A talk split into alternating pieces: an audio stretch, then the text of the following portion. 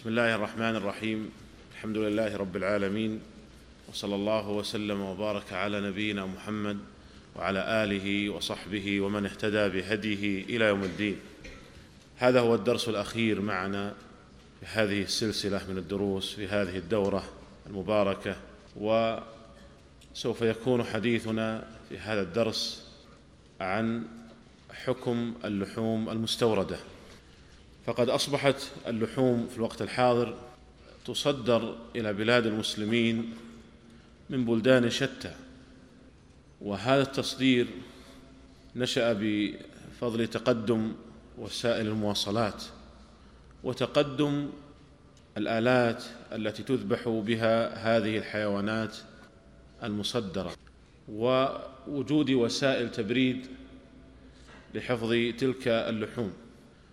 فأصبح يمكن نقل تلك اللحوم بأنواعها سواء كانت من الأغنام أو الأبقار أو الطيور أو غيرها. أصبح يمكن نقلها من أقصى الشرق أو أقصى الغرب أو من أي مكان من الأرض. أصبح يمكن نقلها إلينا فهذا الاستيراد وهذا النقل لهذه اللحوم بهذه الطريقة لم يكن معروفا في العصور الماضية وإنما وجد في هذا العصر الذي نعيش فيه ومن ثم فهي تعتبر نازلة تحتاج إلى بيان الحكم الشرعي فيها. وقبل أن نتكلم عن آراء العلماء المعاصرين في هذه المسألة نقدم بمقدمة نبين فيها حكم ذبائح أهل الكتاب. فنقول إن ذبائح أهل الكتاب قد أحلها الله تعالى لنا في كتابه الكريم. فقال سبحانه وطعام الذين أوتوا الكتاب حل لكم وطعامكم حل لهم. والمراد بالطعام في هذه الآية ذبائحهم. وبهذا فسر الآية ابن عباس رضي الله عنهما ومجاهد وسعيد بن جبير وعطاء والحسن رحمهم الله تعالى فسروا المراد بالطعام في هذه الآية بأنه الذبائح. فيكون معنى الآية وطعام الذين أوتوا الكتاب حل لكم أي وذبائح الذين أوتوا الكتاب حل لكم وذبائحكم حل لهم. وهذا الحكم متفق عليه بين العلماء. فذبائح أهل الكتاب حلال للمسلمين. والمراد بأهل الكتاب اليهود والنصارى. المراد بأهل الكتاب اليهود والنصارى فهذا الحكم خاص بهم. أما ذبائح الكفار من غير اليهود والنصارى فإنها لا تحل للمسلمين في قول عامة أهل العلم. ولكن يقول بعض الناس إن كثيرا من أهل الكتاب في الوقت الحاضر قد حرفوا دينهم فلم يبق لهم من دينهم إلا اسمه. بل كثير منهم أصبح ليس متمسكا بدينه وإنما فقط ينتسب إليه مجرد انتساب. فهم أشبه باللادينيين أو الملاحدة. فهل تحل ذبائحهم للمسلمين وهم بهذا الوصف؟ نقول نعم ما داموا ينتسبون لأمة يهودية أو نصرانية فتحل ذبائحهم. وإن كانوا قد حرفوا وبدلوا. والدليل على ذلك أن اليهود والنصارى وقت نزول القرآن كانوا كافرين بكثير من أصول الإيمان الواردة في التوراة والإنجيل. فكان اليهود كافرين بنبوة بعض الأنبياء كعيسى ومحمد عليهما الصلاة والسلام ويقتلون الأنبياء بغير حق وحرفوا كثيرا من أحكام التوراة. وكان جماعة منهم يقولون عزير بن الله. إلى غير ذلك من المخالفات الكثيرة لأصول دينهم. وكذلك النصارى كانوا يقولون إن الله ثالث ثلاثة ويقولون إن المسيح ابن الله. تعالى الله تعالى عن ذلك. تعالى الله عما يقولون علوا كبيرا. وكانوا يكفرون بنبوة محمد صلى الله عليه وسلم. إلى غير ذلك من المخالفات لأصول دينه. ومع هذا كله سمى الله تعالى اليهود والنصارى مع هذه المخالفات سماهم أهل كتاب وأحل ذبائحهم ونكاح نسائهم المحصنات أي العفيفات للمسلمين. ولم يكن كفرهم وشركهم وتحريفهم لكتبهم لم يكن مانعا من إجراء أحكام أهل الكتاب عليهم. لم يكن هذا مانعا من إجراء أحكام أهل الكتاب عليهم. في عهد النبي صلى الله عليه وسلم فلا يكون ذلك مانعا من إجرائها عليهم إلى يوم القيامة. وبهذا نعرف أن هؤلاء إذا كانوا ينتسبون لأمة يهودية أو نصرانية فإنهم يكونون أهل كتاب ويشترط في ذبائح أهل الكتاب ما يشترط في ذبائح المسلمين. وحينئذ فإذا كان أهل الكتاب يذبحون لغير الله أو لا يذكون الذكاة الشرعية فإن ذبائحهم لا تحل لنا. لأن ذلك لو وقع من مسلم لم تحل ذبيحته. فإذا وقع ذلك من كتابي فمن باب أولى ألا تحل. قال شيخ الإسلام ابن تيمية رحمه الله قال الأشبه بالكتاب والسنة في ذبائح أهل الكتاب التي أهل بها لغير الله. الأشبه في ذلك ما دل عليه كلام أحمد من الحظر وذلك لأن قوله وما أهل به لغير الله وما ذبح على النصب عموم محفوظ لم تخص منه صورة. بخلاف طعام الذين أوتوا الكتاب فإنه يشترط له الذكاة المبيحة. فلو ذكى الكتابي في غير المحل المشروع لم تبح ذكاته لأن غاية الكتابي أن تكون ذكاته كالمسلم والمسلم لو ذبح لغير الله لم تبح ذبيحته فكذلك الذمي. إلى آخر ما قال المقصود أن ما يشترط في ذبيحة المسلم مشترط في ذبيحة الكتاب من باب أولى. والذبائح المستوردة لا يخلو إما أن تكون مستوردة من بلاد أهل الكتاب أو من غيرهم.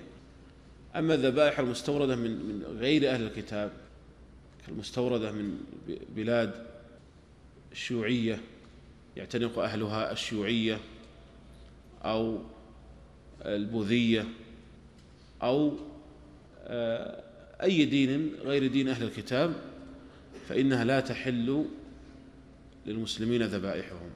لا تحل للمسلمين ذبائحهم. وهذا الحكم أيضا يكاد يكون محل اتفاق بين أهل العلم. وحينئذ يبقى النظر في ذبائح أهل الكتاب خاصة.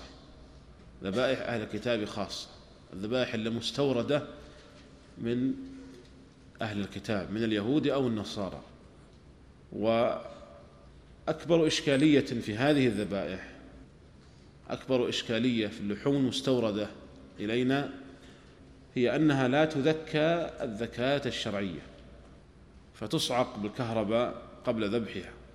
فما حكم هذا الحيوان إذا زهقت الروح قبل الصعق أو بعده؟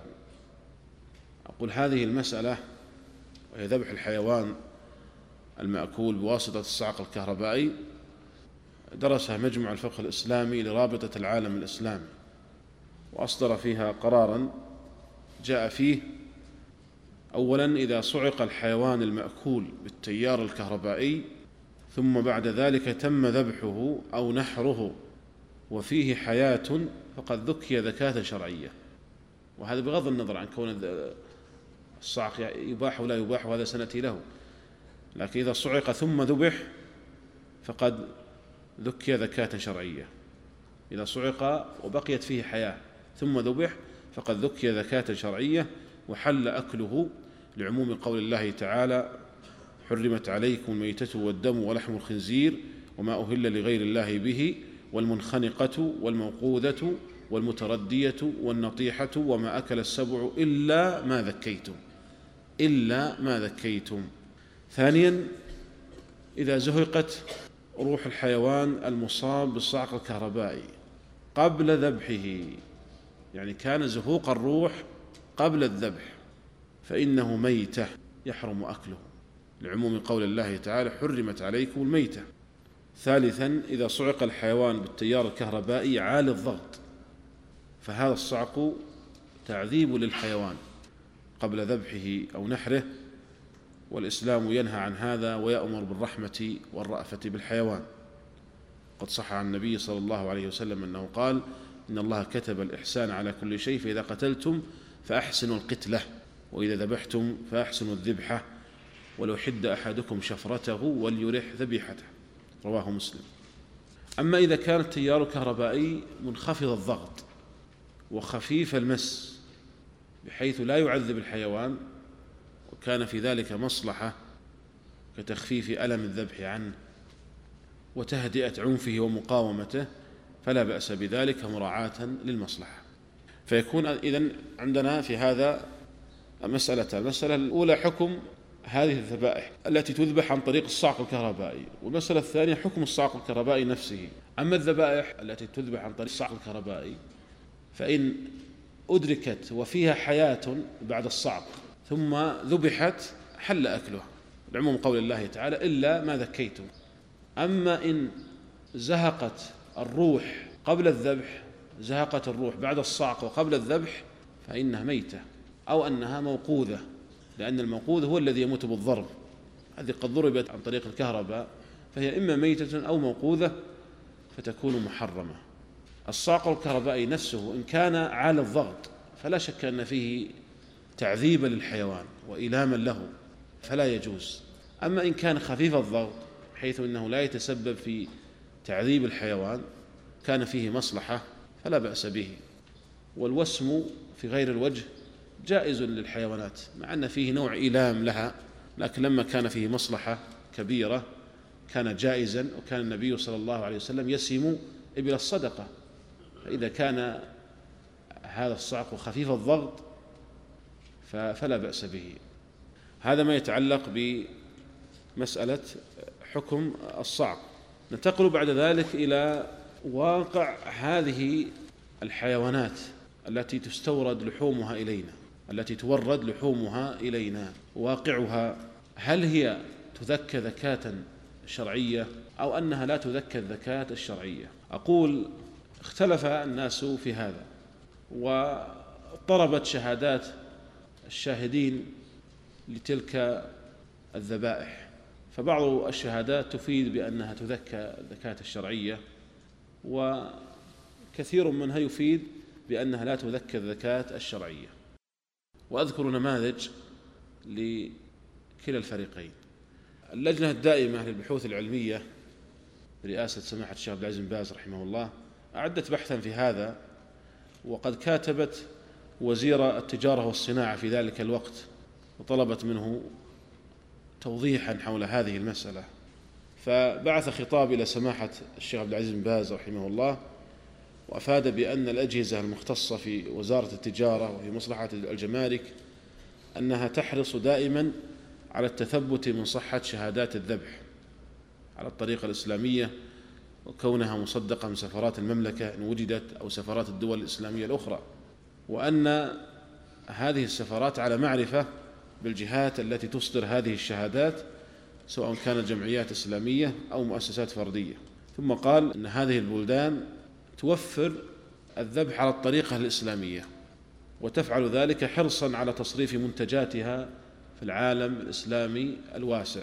ولحاجتها الماسة إلى العملة الصعبة ولأنهم يدركون أن لهم منافسين من بلدان أخرى فيعملون عادة إلى الكتابة إلى الجهات الرسمية في البلدان الإسلامية لاستشارتهم حول منتجاتهم. ثم قال كما أننا حريصون على توافر الشروط الصحية فكذلك أيضا نحن حريصون على توافر الشروط الشرعية في الذبح. فهذه إفادة تفيد بأن هذه الذبائح التي ترد إلينا أنها إنما تكون على طريقة الشرعية. ولكن بعض الدعاة وطلاب العلم آه، لهم إفادات تخالف هذا وبعضها يوافق هذا. فمن الإفادات التي تخالف هذا ما ذكره أحد الدعاة وقد كتب خطابا لسماحة الشيخ عبد العزيز بن باز رحمه الله ذكر واقع ما شاهده في تلك البلاد بعد زيارته لبعض الشركات. ومما ذكر بالنسبة للدجاج ذكر أنه يعلق من أرجله بآلة تسير به إلى رجل بيده سكين ويقطع بها رقابها بسرعة بالغة وتمشي بها الآلة إلى ماء ساخن تغمس فيه وتنظف ثم تعاد للتصدير. وقد يغمس الدجاج في الماء الساخن قبل انتهاء موته. هنا ترد الإشكالية. قد يغمس الدجاج في الماء الساخن قبل انتهاء موته لزيادة سرعة الذابح وسرعة سير الآلة. ويقول أشك في الذابح هل هو مسلم أو كتابي أو وثني أو ملحد. قال ويكتب على الغلاف ذبح على الطريقة الإسلامية ويصدق على ذلك من لم يشاهد الذبح بنفسه ولا بنائبه. لكن هذا المصدق يأخذ أجرة وذلك لأن وزارة التجارة تطلب من المستوردين كتابة ما يفيد بأن الذبح ذبح بأن هذه اللحوم قد ذبحت على الطريقة الإسلامية. ثم وصف أيضا الذبح في شركة أخرى قال بأنها كسابقتها من تعليق أرجلها وغمسها بسرعة في ماء ساخن قبل انتهاء حياتها وأنه يكتب عليها ذبح على الطريقة الإسلامية ويصدق من جمعيتين إسلاميتين بأجرة. ثم وصف ما شاهده من ذبح الأبقار بأنها تصعق بالكهرباء ثم تسلخ دون أن يخرج منها دم. قال ثم بين لهم الأطباء أن في بقاء الدم خطر أن في بقاء الدم خطرا فصاروا يضربونها ضربة غير مميتة بمطرقة في رأسها فإذا سقطت علقت من أرجلها بآلة رافعة ثم يشق جلد الرقبة ثم يقطع الوريد بسكين آخر وينزل الدم بغزارة إلى أن يفارق الحياة. وأيضا شاهد آخر من الدعاة يصف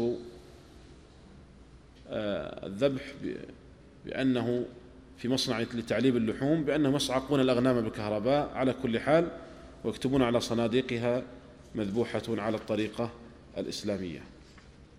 وأيضا داعية يصف الذبح في شركة من أكبر الشركات العالمية للحوم البقر والدواجن قريبا من قريبا مما ذكرنا. قال بأنه يذبح الطير المعلق من قدمه ومما يجعل قطع الوالدين يتحقق في الغالب. ولكن المحظور يبقى قائما وهو أن الآلة تغمس الذبيحة في الماء الساخن المغلي قبل أن تفارق الروح. كما أنه ليس من المؤكد في هذه الشركة أن الذابح كتابي. ولكن شاهد آخر في بلد آخر وصف الطريقة التي تذبح بها الأغنام بأنها طريقة شرعية. فيقول إنه ذهب من المركز الإسلامي إلى مقر الشركة واطلع على كيفية ذبح الأغنام.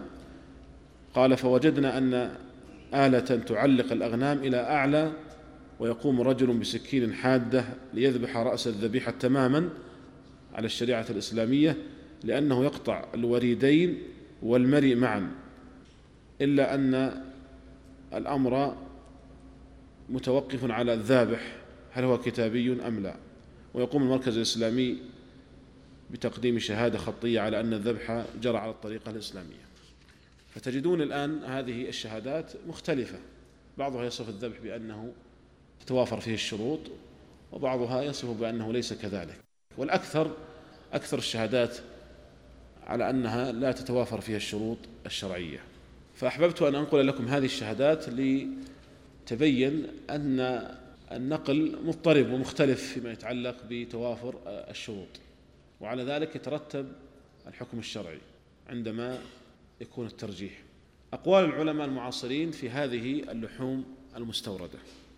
أولا إذا قدر التحقق من أن هذه اللحوم تذبح على الطريقة الشرعية فلا إشكال في حلها. لا إشكال في حلها لأنها من ذبائح أهل الكتاب. وقد أحل الله تعالى لنا ذبائحهم وكذلك أيضا إذا أمكن التحقق من أنها لا تذبح بالطريقة الشرعية فلا إشكال في أنها لا تحل لنا. ولكن في الغالب وهو الأكثر أنها تجهل الحال. يجهل حال هذه اللحوم المستوردة. هل هي مذكاة على الطريقة الشرعية أم لا؟ وهذه اللحوم مجهولة الحال للعلماء المعاصرين فيها قولان. القول الأول أنها مباحة فيحل أكلها وإن كان الورع ترك ذلك وإن كان الورع ترك ذلك إلا أنها من حيث الحكم مباحة ويباح أكلها. ومن أبرز من قال بهذا القول سماحة شيخنا عبد العزيز بن باز رحمه الله وكذلك الشيخ محمد العثيمين رحمه الله. وبه أفتت اللجنة الدائمة للبحوث العلمية والإفتاء وسننقل فتياها في آخر بحث المسألة.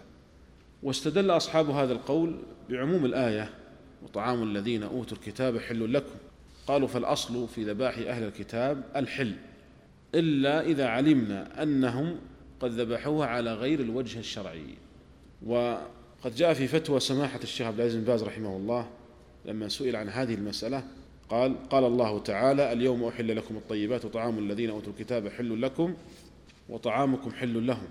وهذه الآية أوضحت لنا أن طعام أهل الكتاب مباح لنا وهم اليهود والنصارى إلا إذا علمنا أنهم ذبحوا الحيوان المباح على غير الوجه المشروع كأن يذبحوه بالخنق أو الكهرباء أو ضرب الرأس ونحو ذلك فإنه بذلك يكون منخنقا أو موقوذا فيحرم علينا كما تحرم المنخنقة والموقوذة التي ذبحها المسلم على هذا الوجه. أما إذا لم نعلم الواقع فذبائحهم حل لنا عملا بالآية الكريمة. وكذلك أيضا الشيخ محمد العثيمين له فتوى قريبة من هذا وهي أن الذبائح إذا وردت من أمة يهودية أو نصرانية فهي حل لنا. إلا إذا علمنا بأنها ذبحت على غير الوجه المشروع. قال رحمه الله إذا علمنا أن الذبح وقع ولكن نجهل كيف وقع بأن يأتينا ممن تحل ذبيحتهم لحم, لحم أو ذبيحة مقطوعة الرأس ولا نعلم على أي صفة ذبحوها. ففي هذه الحال المذبوح محل شك وتردد ولكن النصوص الواردة عن النبي صلى الله عليه وسلم تقتضي حله وأنه لا يجب السؤال تيسيرا على العباد وبناء على أصل الحل. ثم ذكر بعض الأدلة أن النبي ومنها النبي صلى الله عليه وسلم أكل من الشاة التي أتت إليه أتت بها إليه اليهودية الشاة المسمومة وأنه أجاب دعوة يهودي على خبز وشعير وإهالة سنخة. وفي كلتا القصتين لم يسأل النبي صلى الله عليه وسلم عن كيفية الذبح وهل ذكر اسم الله عليه أم لا.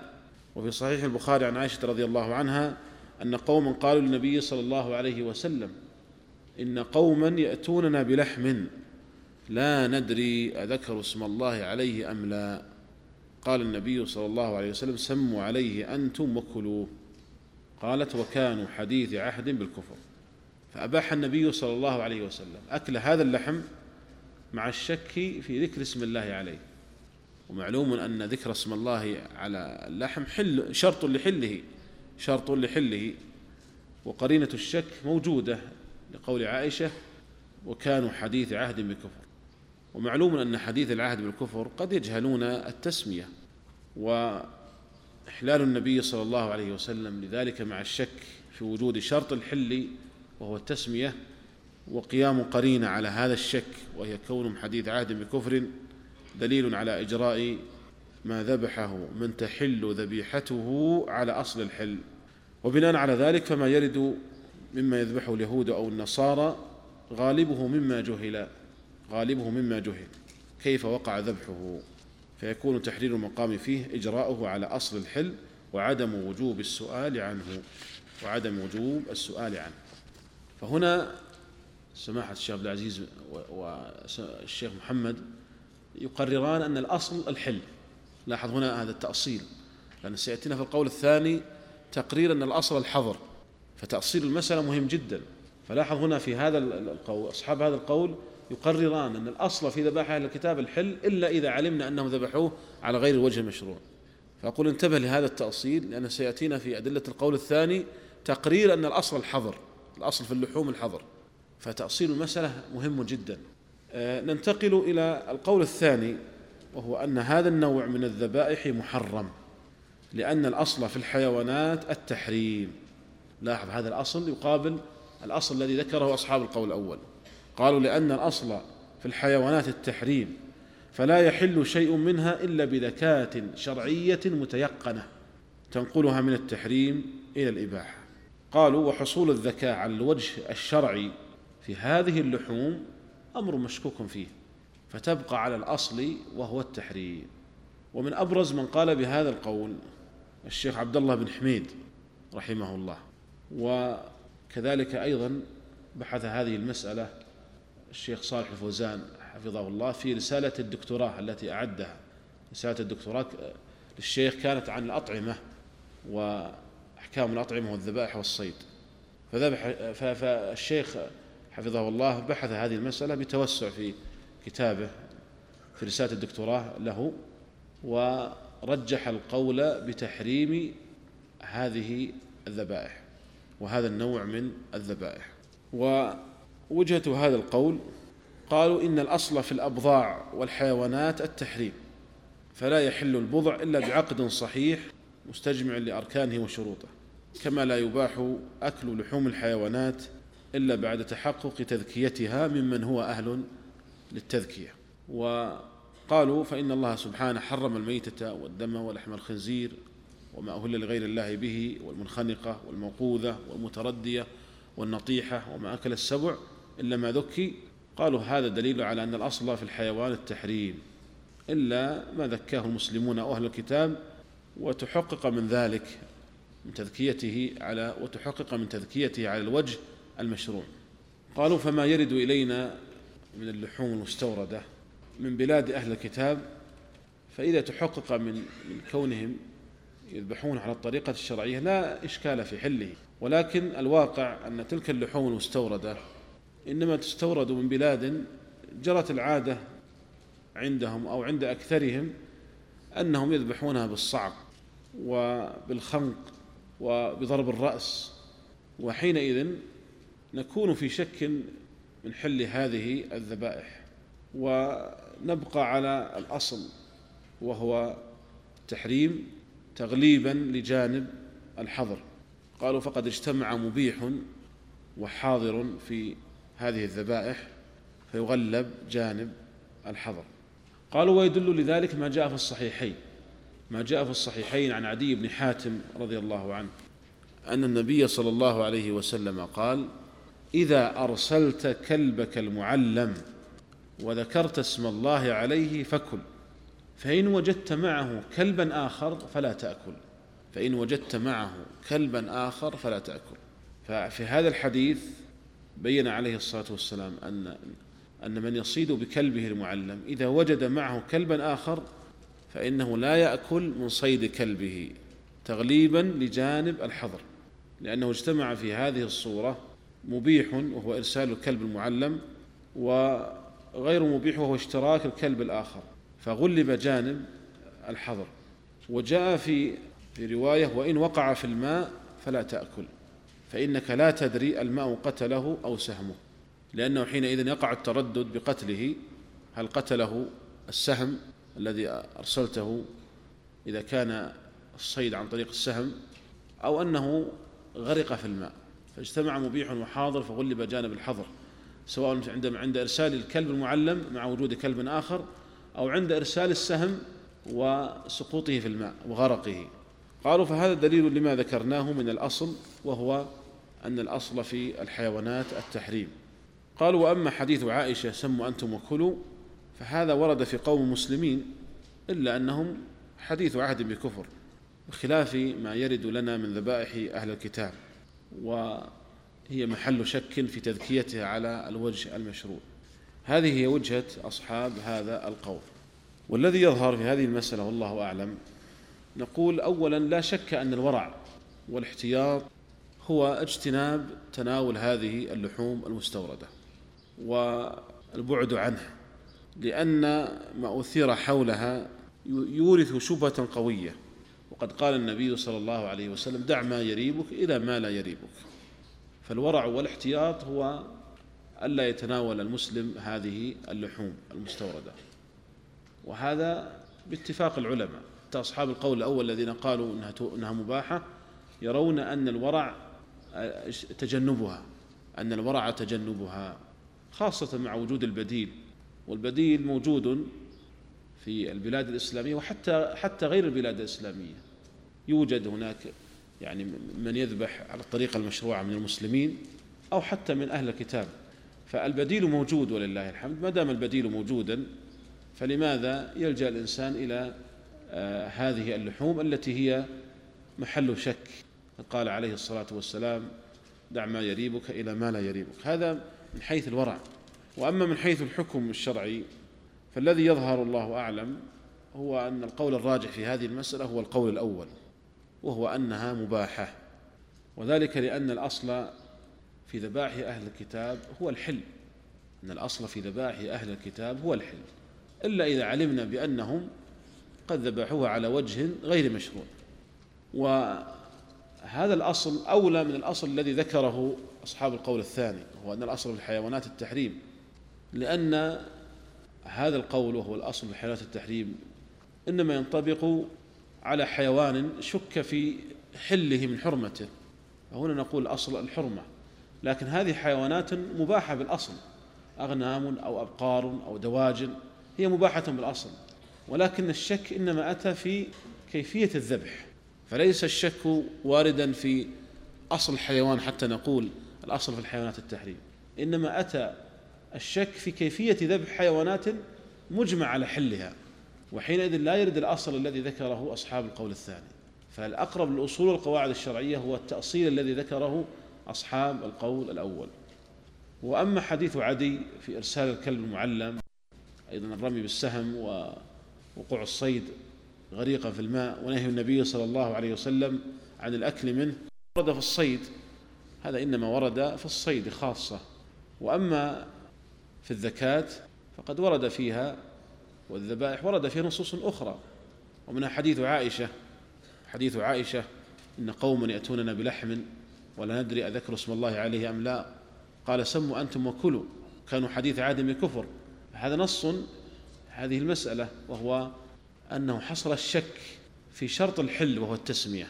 فأمر النبي صلى الله عليه وسلم بإجراء الأمر على الأصل وهو الحل. ولهذا قال سموا أنتم وكلوا. مع أيضا كون النبي صلى الله عليه وسلم أكل من من ذبائح أهل الكتاب فهذا يدل على أن الأصل الذي ذكره أصحاب القول الأول أولى من الأصل الذي ذكره أصحاب القول الثاني.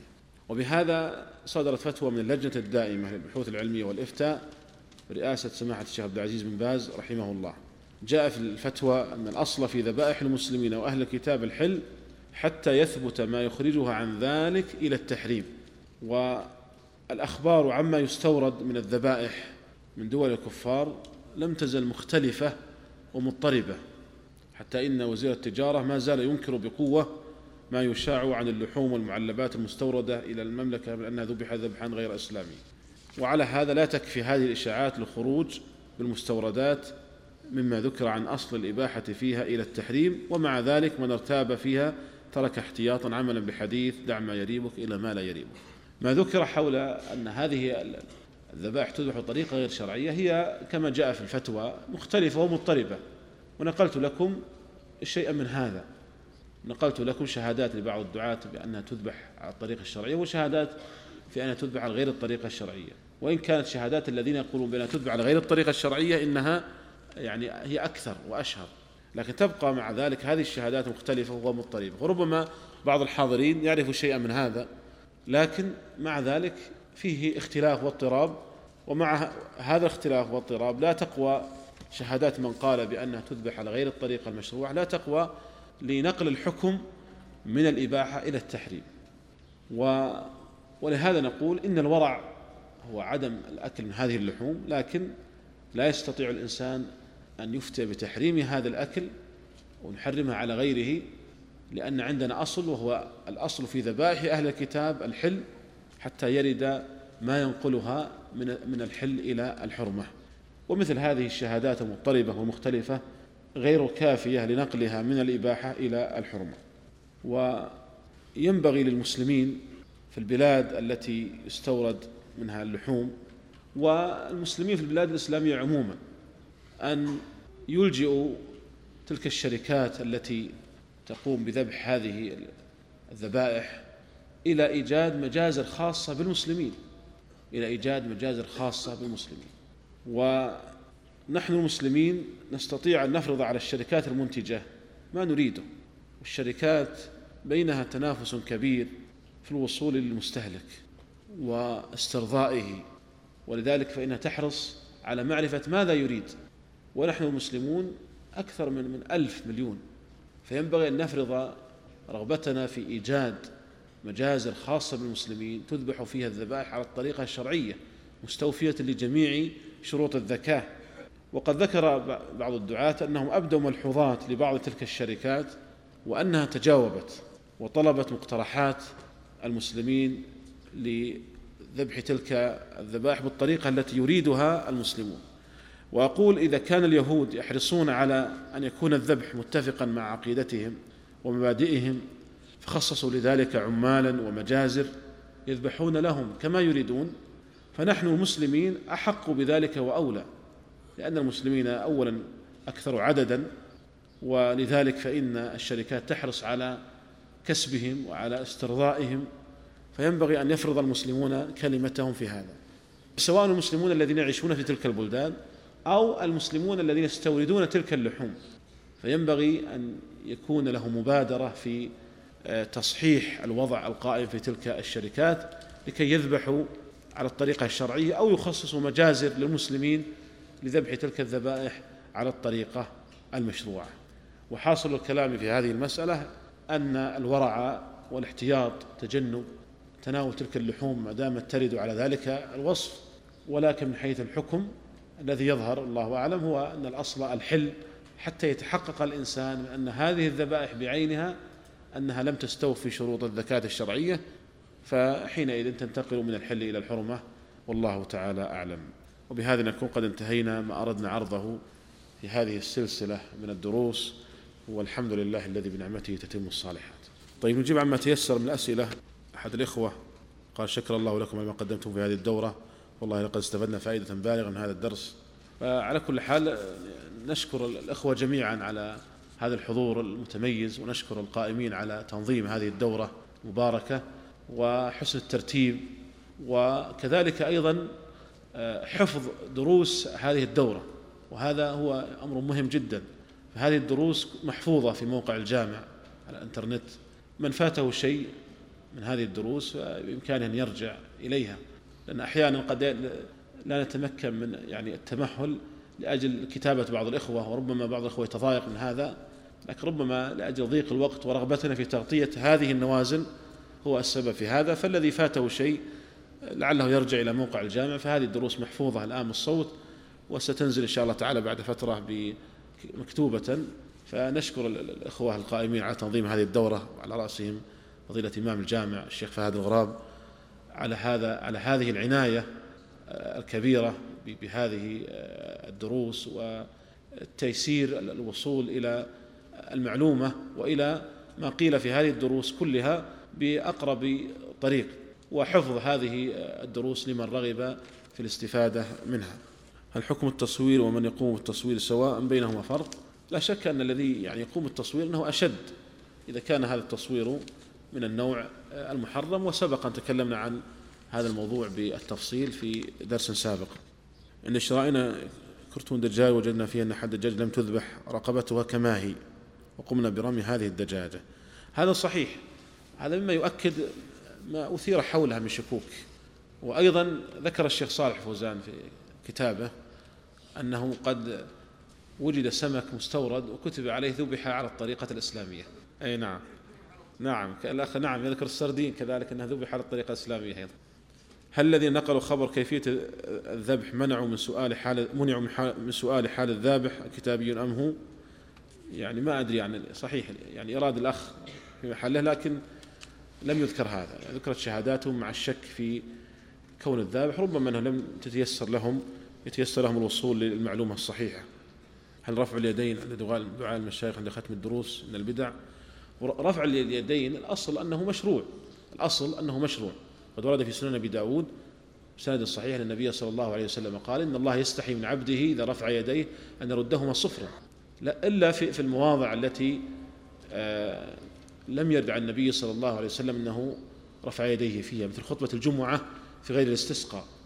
إنه لا يشرع رفع اليدين إلا في الاستسقاء فقط. وكذلك أيضا بعد صلاة الفريضة لا يشرع رفع اليدين. وإلا فالأصل أن رفع اليدين مشروع. نعم. يعني فات وقت وقت الدعاء. أي نعم نعم. ظاهر أن هذا لا بأس به. إذا مضى وقت وبعد الفراغ من الفريضة لا بأس برفع اليدين. إذا كانت ذبيحة مجهولة ذبحها المصلي أو تارك الصلاة. أما إذا كانت في بلاد المسلمين والأصل أن الذين يتولون الذبح هم مسلمون فتجرى على هذا الأصل. وهو أن الأصل فيها الحل. يقول قول بأن الذبائح المجهولة الأصل فيها الحل. قد يقول قائل إذا اجتمع مبيح وحاضر فإنه يغلب جانب الحظر خصوصا في المطعومات. وهذه قاعدة شرعية وهناك قاعدة شرعية أخرى. وهو الشك في الأمر يوجب الرجوع إلى الأصل. هذه هذه وجهة أصحاب القول الثاني. وقد ذكرتها. فتعارض عندنا الآن أصول. تعارض عندنا الأصل الذي ذكر أصحاب القول الأول وهو أن الأصل في ذبائح أهل الكتاب الحل إلا إذا علمنا بأنهم قد ذبحوها على الطريقة المحرمة. والأصل الذي ذكر أصحاب القول الثاني وهو أن الأصل في الحيوانات التحريم. وإذا اجتمع حاضر ومبيح غلب جانب الحظر فيها. فتعارض عندنا أصلان والذي يظهر الله أعلم أن التأصيل الذي ذكره أصحاب القول الأول هو الأقرب للأصول والقواعد الشرعية. هو الأقرب للأصول والقواعد الشرعية. لأن ما ذكر أصحاب القول الثاني إنما يرد على آه، تلك الحيوانات إذا اختلف في حلها هل هي مباحة أو محرمة. لكن هذه الآن حيوانات مجمع على حلها. هي أغنام أو أبقار أو دواجن. لكن وقع الشك في كيفية الذبح فقط. فتجرى على الأصل وهو أن الأصل في ذبائح أهل الكتاب كما أن الأصل في ذبائح المسلمين الحل إلا إذا علمنا بأنها قد ذبحت على وجه غير مشروع. ما حكم أطفال الأنابيب؟ وهل هي من النوازل أنا كنت أريد أن أعرضها لكن ضاق الوقت. على كل حال هي فيها صور جائزة إذا تحقق من من كون الحيوانات المنوية والبويضة من الزوجين و يجوز ذلك. صدر فيه قرار المجمع الفقهي بجواز تلك يعني أطفال الأنابيب إذا آه، تحقق ومن كون الحيوان المنوي والبويضة من الزوجين وكان في ذلك ضبط للمسألة بحيث لا يقع آه، اختلاط للأنساب و فإذا كان هناك ضبط للمسألة كما عليه الحال عندنا في المملكة هناك يعني ضبط لهذه العملية واحتياط كبير فالذي يظهر أنه لا بأس باستخدام تلك الأنابيب وصدر فيها قرار من مجمع الفقهي هل يجوز أكل ذبيحة تارك الصلاة أو من عنده بدعة مكفرة؟ تارك الصلاة بالكلية لا تحل ذبيحته. أما إذا كان يصلي أحيانا الصحيح أنه لا يكفر. حينئذ تحل ذبيحته. وهذه مسألة محل خلاف بين أهل العلم. إذا كان تارك الصلاة يصلي أحيانا ويترك أحيانا هل يكون كافرا أو لا يكون؟ الأقرب والله أعلم أنه لا يكون كافرا. وذلك لأن النبي صلى الله عليه وسلم قال بين الرجل وبين الشرك والكفر ترك الصلاة ترك الصلاة ولم يقل ترك صلاة ولأنه قد جاء في مسند الإمام أحمد بسند صحيح أن رجلا من ثقيف أتى النبي صلى الله عليه وسلم يبايعه على صلاتين فقبل منه وإنما قبل منه النبي صلى الله عليه وسلم ذلك للتدرج في الدعوة. باب التدرج لأنه كونه يصلي صلاتين أحسن من كونه لا يصلي. وجاء في وفد ثقيف لما بايعوه على ترك الجهاد والصدقة قبل منهم ذلك وقال إذا أسلموا سيجاهدون ويتصدقون. وهذا من الحكمة في الدعوة وأن النبي صلى الله عليه وسلم كان يتدرج معهم. فكون النبي صلى الله عليه وسلم قبل من هذا الرجل صلاتين في أول الأمر حتى يطمئن قلبه ويستقر آه، في قلبه الإيمان دليل على أنه لا يكفر لأن النبي صلى الله عليه وسلم لا يقر على الكفر لا يقر لا يقر على الكفر. فهذا من أظهر الدلائل على أن آه، من كان يصلي أحيانا ويترك أحيانا أنه لا يكفر. وبعض أهل العلم يكفره لكن هذا هو الأقرب من حيث الدليل والله تعالى أعلم. وهكذا من كانت بدعته مكفرة لا تحل ذبيحته. أما من كانت بدعته مفسقة وليست مكفرة فيبقى مسلما وتحل ذبيحته. هذا أيضا سؤال قريب من السؤال السابق. ما حكم الذبح بالمنشار الكهربائي الذي يقتل العدد الكثير وقت يسير؟ إذا كان يحصل به إنهار الدم إذا كان يحصل بأن كان بآلة حادة يحصل بها إنهار الدم فلا بأس لأنه لا فرق بين هذا المنشار وبين السكين.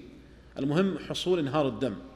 ما نهر الدم؟ وذكر اسم الله عليه فكلوا. يقول من همك فيه بعض الناس المأكولات الأجنبية خصوصا الهمبرجر. قد سألت بعض الباحثين مصطلحات عنهم فقالوا هم الخنزير. على كل حال هذه اللحوم التي ترد هي ليست لحوم خنزير فيما نعلم. هي لحوم أبقار أو أغنام والأصل فيها الحل. تجري كما ذكرنا على المسألة. وكون الإنسان يا أخوان يتورع لنفسه هذا شيء. كونه يحرم على الناس شيء آخر. فلا بد من الحذر عند إطلاق الحكم الشرعي لأن بعض الناس تأخذ العاطفة فيتسرع في إطلاق الأحكام الشرعية. والله تعالى يقول ولا تقولوا لما تصف ألسنتكم الكذب هذا حلال وهذا حرام. لتفتروا على الله الكذب. إن الذين يفترون على الله الكذب لا يفلحون. فكون الإنسان يتورع لنفسه هذا مطلوب الورع إذا شك في حل هذا أو فإن يتورع لنفسه لكن كونه يحرم على الآخرين لابد من من الدليل. وإلا وقع في المحظور والقول على الله تعالى بغير علم. كيف نعرف الشركات التي تذبح الطريقة الإسلامية والتي لا تذبح آه يعني هذا الإجابة عن هذا السؤال صعبة يعني التعرف عليها ليس سهلا. ولكن تبقى الشكوك تدور حول ما يستورد.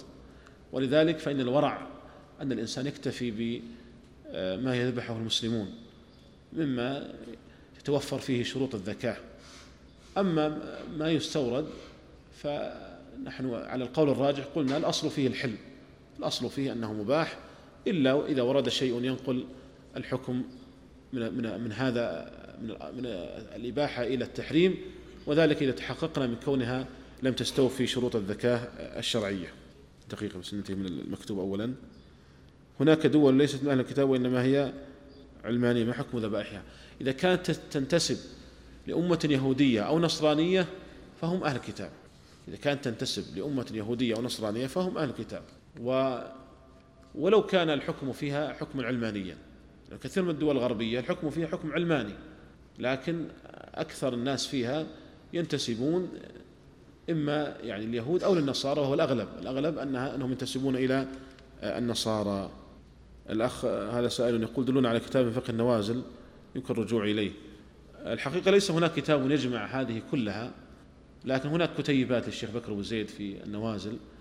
وهناك أيضا مجلة مجمع الفقه الإسلامي ذكرتها في أول الدورة موجود فيها عدد من مسائل آه، النوازل مما ذكرناه في هذه الدورة وغيرها. فهذه بإمكان الرجوع إليها. وهناك أيضا رسائل علمية في النوازل ولعل أيضا هذه الدورة تكون فكرة أو بذرة لكتاب في فقه النوازل. طيب طيب خلوا الأسئلة الشفهية بعد بعد ما ننتهي. دقيقة بس تنختم. إذا حلف شخص ثم قال بعد حلفه إن شاء الله ثم لم يفعل ما حلف عليه فهل عليه شيء؟ هذا ورد فيها حديث حديث صحيح وأن النبي صلى الله عليه وسلم قال من حلف فقال إن شاء الله لم يحنث. فمن قال إن شاء الله بعد حلفه لا يحنث أبدا. ولذلك الفقيه لا يحنث أبدا. كان عنده فقه لا يمكن أن يحنث لأن دائما إذا حلف قرن الحلف بقول إن شاء الله وبذلك لا يحنث وهذا أمر سهل ويسير. إذا احتجت للحلف فقرن حلفك بقولك إن شاء الله وبذلك لا تحنث أبدا. ونكتفي بهذا القدر من الإجابة على الأسئلة. ونسأل الله عز وجل للجميع الفقه في الدين والعلم النافع والتوفيق لما يحب ويرضى. وصلى الله وسلم على نبينا محمد وعلى آله وصحبه أجمعين. جزا الله فضيلة الشيخ خير الجزاء وجعلنا الله وإياكم ممن يستمعون القول فيتبعون أحسنه. وتقبلوا تحيات إخوانكم في تسجيلات الراية الإسلامية بالرياض والسلام عليكم ورحمة الله وبركاته.